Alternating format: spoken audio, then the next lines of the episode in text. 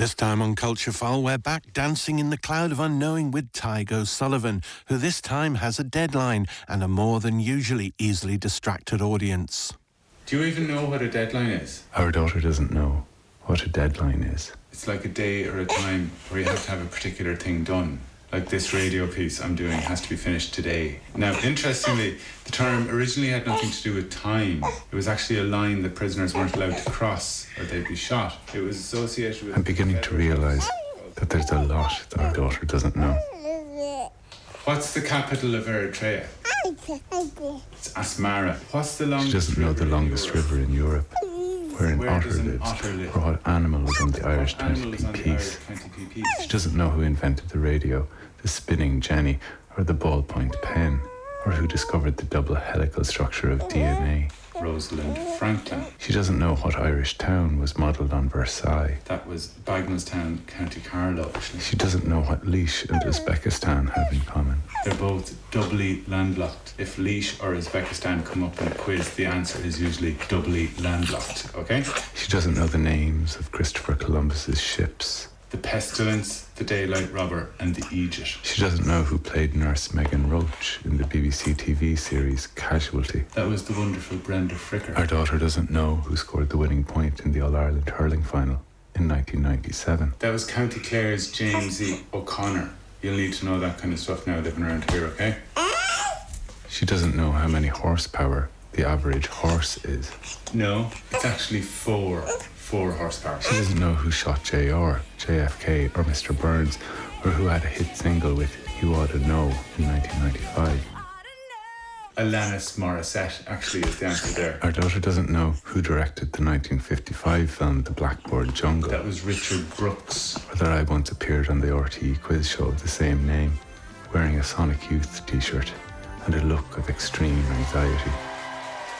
Our daughter doesn't know that the use of the word trivia in books, as tracked by Google, peaked and began to fall rapidly 14 years ago, after climbing steadily from almost zero over the previous century.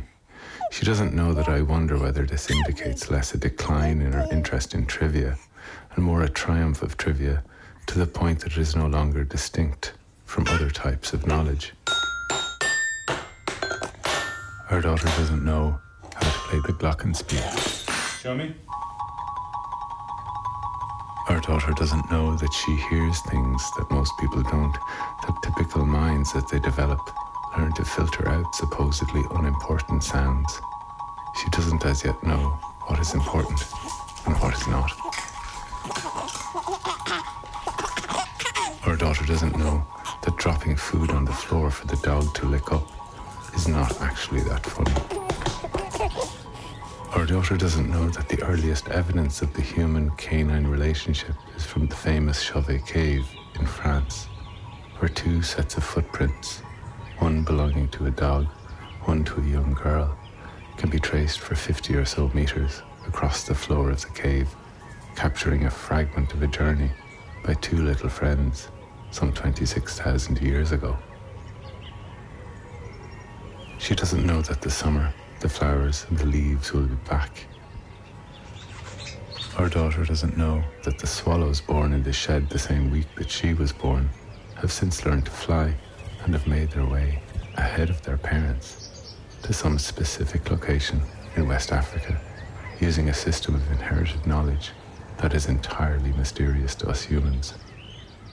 Our daughter doesn't know that based on current life expectancy statistics, she can hope to be around to see the 22nd century. She doesn't know that the future, as a subject, has, in the space of a single generation, gone from being a central topic of cultural imagination to being a closed off subject spoken about only in dread terms. She doesn't know that this is one of the things, along with her own stirrings, that keeps me awake at night.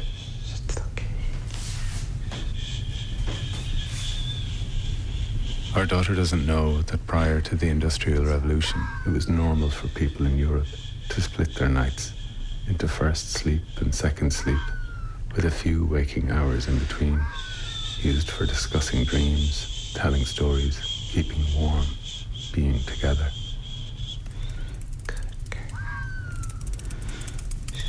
She doesn't know that the butterflies that have been flying around indoors lately, tricked into thinking that it's summer since we turned on the heating, should really be asleep. She doesn't know the words Féileacáin, Papillon, Schmetterling, or Bolboreta, or that her mind has the capacity to effortlessly learn any language over the next year or so. Our daughter doesn't know about the Sapir-Whorf hypothesis, which suggests that people's view of the world is affected by the structure of the language that they speak, or that this hypothesis is hotly debated in linguistics and philosophy, or that I sometimes wonder where art and the vast realm of non-verbal communication fits into all this. Our daughter doesn't know that the first time she closed her fist around my finger, I was instantly taken in my mind to another hospital, to another time, to another hand holding mine. She doesn't know that in both of these moments of the deepest unknowing, these bookends of life, all knowledge fell away, except for the certainty of knowing another in love. Tadhg O'Sullivan's Cloud of Unknowing there, and you heard also from Siobhán, Sarah, and Gabbo the dog.